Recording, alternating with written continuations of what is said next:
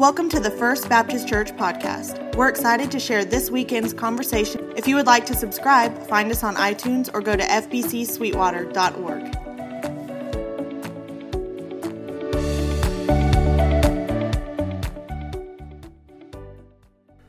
I love Advent, but I need a little more time to get set up up here, so the videos are a little bit longer. Thank you so much uh, for all who have served today, all who have led. Jenny, thank you for bringing the pops here today. Molly, thanks for being the. Where did she go? She's, she's gone. She has a sick family today, y'all. She's the Brock family today, and all her family is sick, but she said, I'll be there to light the candle. And so I greatly appreciate that because that's one of those heart taking things when all of a sudden you show up and someone's like, oh, I can't be there. And you're like, well, it's Sunday. So I do appreciate everyone who's participated in the service today. 2020 was a difficult year no matter what perspective you were looking at it from. It was especially difficult on those who were already in financial difficulties. And it just so happened that it caused people to flood to the food banks to go and get help anywhere they could so that they could feed their families. And in eastern Tennessee, a boy named William Canibus, I gotta say that right, Canibus, saw, uh, saw a video or a news report about their local food bank struggling to keep up with the demand to be, to be able to feed all those who are in need. And at 14 years old, he decided, I want to do something. I want to help feed others who are in need.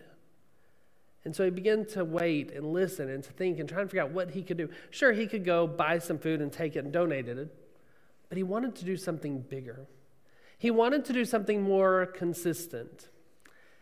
And it happened to come to his mind while he was baking brownies. He loves to cook.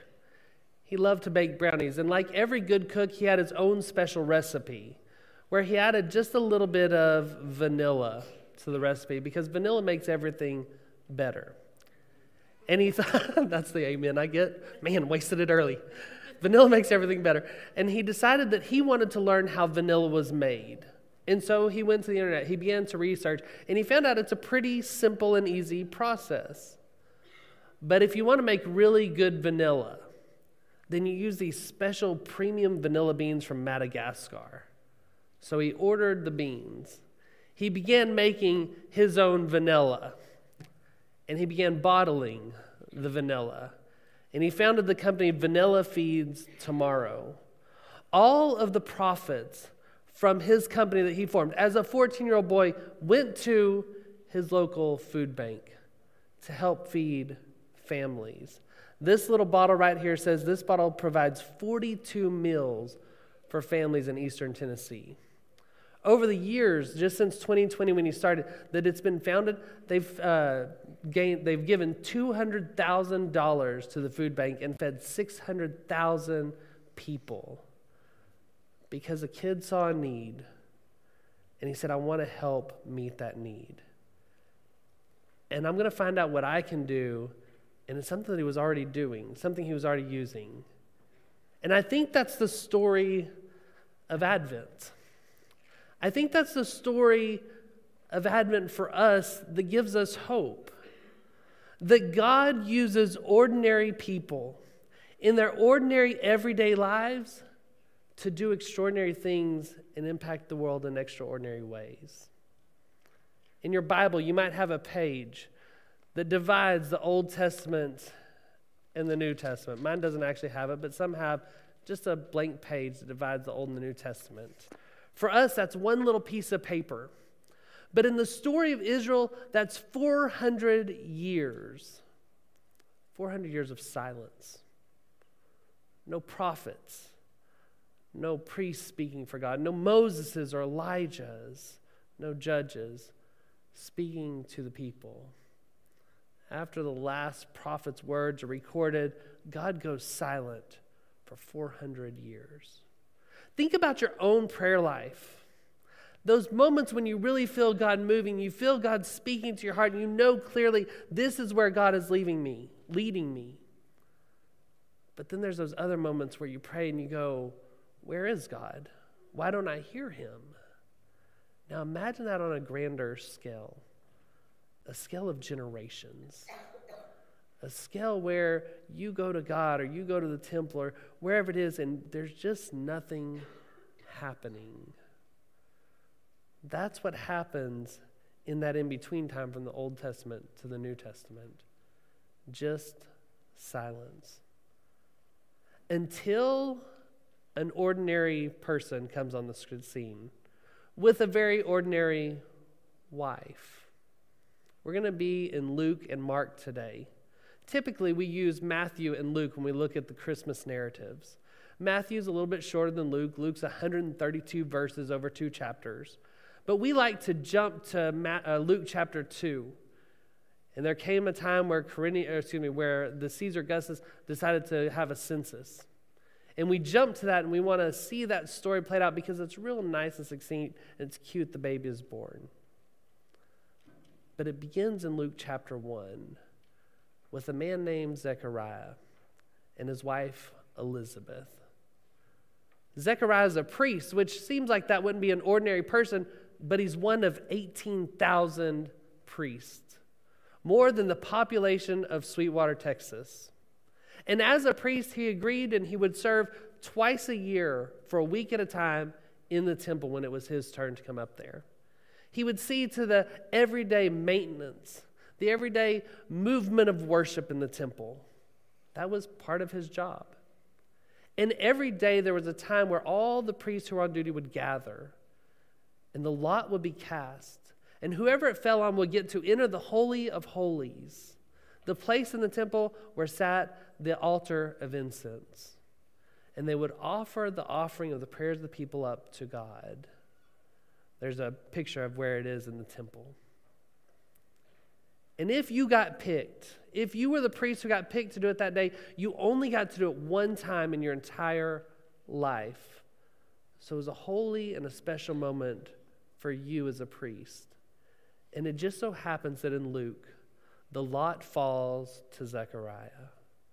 He's something he's been seeing others do for years, and now he gets to do that. And as he enters into the Holy of Holies, a place where nobody else is allowed because it's seen as a place where God's presence is, he walks to the altar to burn the incense, and there's a man standing there Gabriel, an angel. His name means God is my hero. And needless to say, when you walk into a room where no one is supposed to be, and then all of a sudden someone's there, you get scared, and so did Zechariah. And the angel says a very common theme in the gospel says, Don't be afraid. I'm bringing you good news. The good news is that your wife Elizabeth will have a child. And Zechariah looks at him. Maybe his heart leaps a little bit. But he says, How's this going to happen? My wife is barren, and we're old. How can we have a kid? And Gabriel looks at him, and, and I'm paraphrasing for Gabriel. I'm sure this isn't exactly how it went down. But he looks at him and says, You didn't believe. You didn't believe when someone appears in the midst of the Holy of Holies that this is the work of God. And since you have this doubt in your faith, as a priest for God, silence. You are not going to speak again until God allows you to speak. Zechariah leaves the Holy of Holies, goes out to where the people are waiting, and apparently he'd been there long enough that they're getting a little worried that something might have happened. Maybe he had been struck dead in the presence of God. Maybe something had happened, but he's been there too long. And he walks out, and they say, What happened? What went on? What? And he can't talk. And they know that he's had a vision. They know that something impactful has happened. And he makes his way home. And Elizabeth, his old barren wife, conceives and finds out she's pregnant. And she celebrates in her faith. She doesn't think, oh, I'm old. Oh, this could be bad. She celebrates, said, God has blessed me. And she finds out from her husband, the one who can't speak, that they are to call him John. We know him as John the Baptizer. Scripture calls, or our versions call it John the Baptist, but more better representation, John the Baptizer. And that is what his name is to be. And so they go through the pregnancy, they go through the time where they're supposed to have a child, and they have the child, and they take the baby to the temple to dedicate the baby. And they say, What is the name going to be? They look at Elizabeth, and Elizabeth said, His name is to be John. And all of a sudden, the people who are in charge go, Oh, you're mistaken. They look at her and they say, Don't you want to call him Zechariah? because that's in your family lineage. You don't have a John in there. So call him Zechariah because, you know, nine months he's had to be silent. There's some disability, something's happened. Let's honor him this way. And she says, His name is to be John. They can't take it though. They go to Zechariah, the one who still can't speak, and they say, Don't you want to name the baby after you? And he signals that he wants a tablet, something to write on, probably a piece of wood with wax on it. And he writes in the wax, His name is John. And it says that as he turns that over, his mouth is opened by God and he's able to praise God and to celebrate and sing this, this song to God. From that one moment, that act of faithfulness, just in naming the child what God has told him to name the child. And the people who are watching, the people who hear his voice again for the first time, they look and they say, What is this child going to be? And we turn to Mark chapter 1, where he tells us about this child and what this child is going to be. Mark chapter 1, verses 1 um, through 8 is where we're going to be. Verse 1, the beginning of the good news about Jesus the Messiah, the Son of God. Most likely, this is just the title that Mark had written down for the gospel. So, this is the title in verse 1 the beginning of the good news about Jesus the Messiah, the Son of God. As it is written in Isaiah the prophet, I will send my messenger ahead of you who will prepare your way a voice of one calling in the wilderness, prepare the way for the Lord, make straight paths for him. Mark begins his scripture, begins his gospel by quoting their scriptures, what we call the Old Testament, by quoting Isaiah and Malachi and merging two prophecies together and saying, This is what's coming, this is the fulfillment. The passage in Isaiah that he uses, Isaiah 40, verse 3, and it's talking about a new Exodus. And if there's a new Exodus, it means there was an old Exodus a story of God's faithfulness to bring his people out of Egypt, to save them from their oppressors, to lead them by pillar of fire and pillar of smoke in the wilderness, and to say, You're my people, and I love you, and I care about you, and I'm going to do great things through you. And then he takes Malachi and he brings in part of his prophecy. So together you have the Torah, the Exodus event pointing to the truth of what Mark's about to say. You have Isaiah, one of the major prophets, just means that he wrote a lot. Not that he's better than the others, but he wrote a lot. And then you have Malachi, a minor prophet, one who wrote less. All of them testifying to what Mark's about to say, saying, This is true and this is important.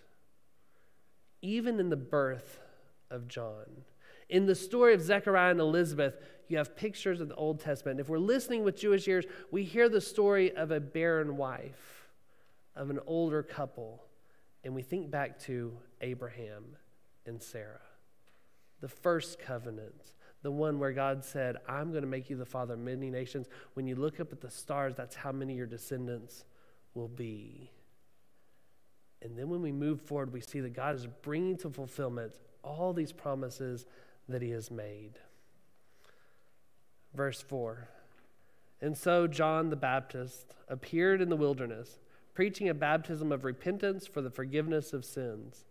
The whole Judean countryside and all the people of Jerusalem went out to him.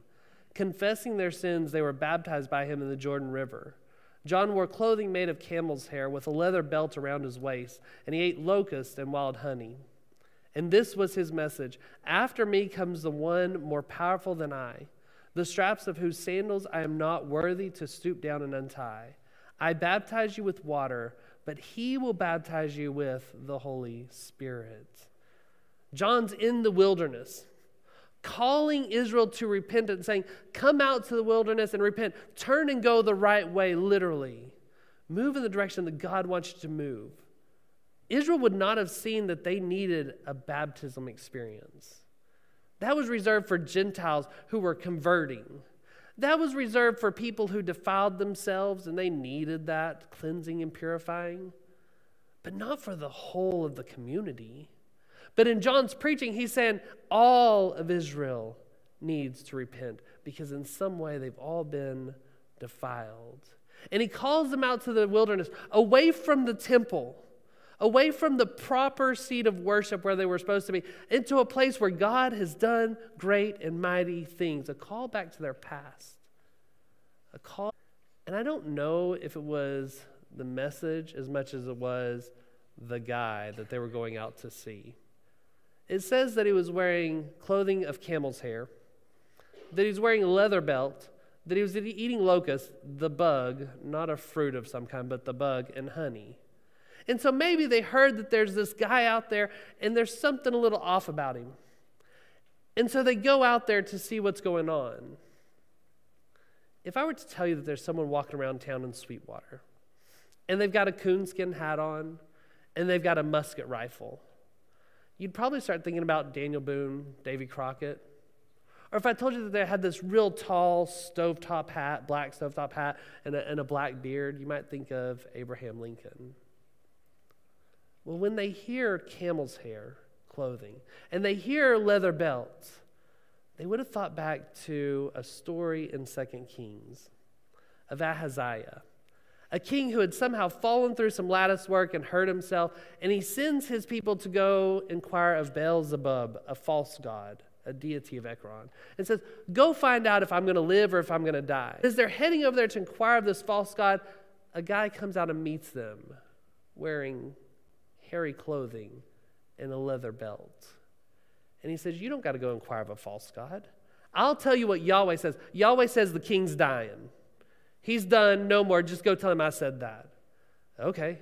They go back and they tell the king, We didn't even have to go inquire because this guy met us halfway, said, Yahweh said, You're going to die. And the king looks at him and says, Who said that? Well, he was wearing hairy clothing and a sash or a, a leather belt. And the king goes, Elijah. Elijah. I hate that guy. He's intervening again. He's causing me trouble again. But he knew just from the description of his clothing of who it was that was speaking.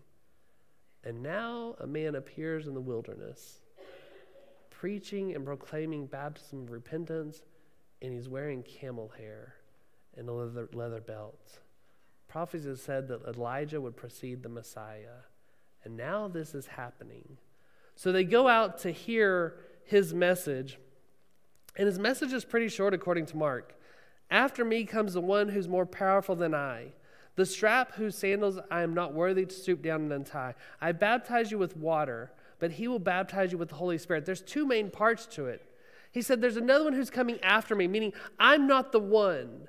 In fact, the next one's more powerful than I am. Well, if you know the story of John, you know he's not a very powerful guy. Like he's preaching in the desert, in the wilderness, and then he's caught by the king Herod He's put in a dungeon, and then because Herod makes a, a dumb vow, he ends up being executed and his head cut off and handed on a platter as a gift. Happy Advent, right? And he hands that over there. He's not a very powerful guy, but he says, Someone is coming after me that's more powerful than I am. The key is that he understands what true power is. Power doesn't come from muscles. Power doesn't come from the size of the sword you carry or the army that you lead. Power comes from pro- proclaiming God's word in the world, being faithful to the one who has called you. And ultimately, when Jesus comes in, power is seen in love, in being a servant. And then he dies as a ransom for many. Already, power is being redefined in the scripture, in the story of Jesus coming to earth. And then he says, He won't baptize you just with water. Not saying that that's not important, because it is. It reflects the heart, it reflects what's happened in your life. But he says he'll baptize you with Holy Spirit. The fulfillment of the new covenant, covenant in Jeremiah, saying that God will dwell within us and that we will have access directly to God. We won't need priests anymore. I'm on the record as not liking movies. That should come as no surprise to anybody. Definitely not to Stacy. I don't like movies. That's one of the things where I just I just don't want to watch a movie, except at Christmas. I love Christmas movies, not that Hallmark stuff. Real Christmas movies. Movies. The ones that show you what Christmas was really all about. The ones that bring those emotions inside of you and help you understand what, how we should live. You know, like It's a Wonderful Life, a Charlie Brown Christmas special, um, Die Hard, just joking. I don't believe that's a Christmas one. I don't believe that at all. But as I was watching yesterday, one of my new favorite movies, Christmas movies, the end of it, I, I heard the end of the story in a way I'd never heard it before. And it struck me, and maybe it's because I've been studying and looking at this passage and thinking about what I was going to say. It just struck me and resonated with me. And I want you to hear it for yourself, real quick. So, just for a second, watch this clip from um, this movie long enough. I think it's the story of Advent. That God looks down and says, 400 years, you've been alone. You've been alone long enough. Now it's time for God to intervene in the world in a new way. We call it the incarnation. God taking human form and coming down to earth to be with God's people and show them a new way to live. You've been alone long enough. That's a word, a phrase that probably echoes in our hearts even today in this moment.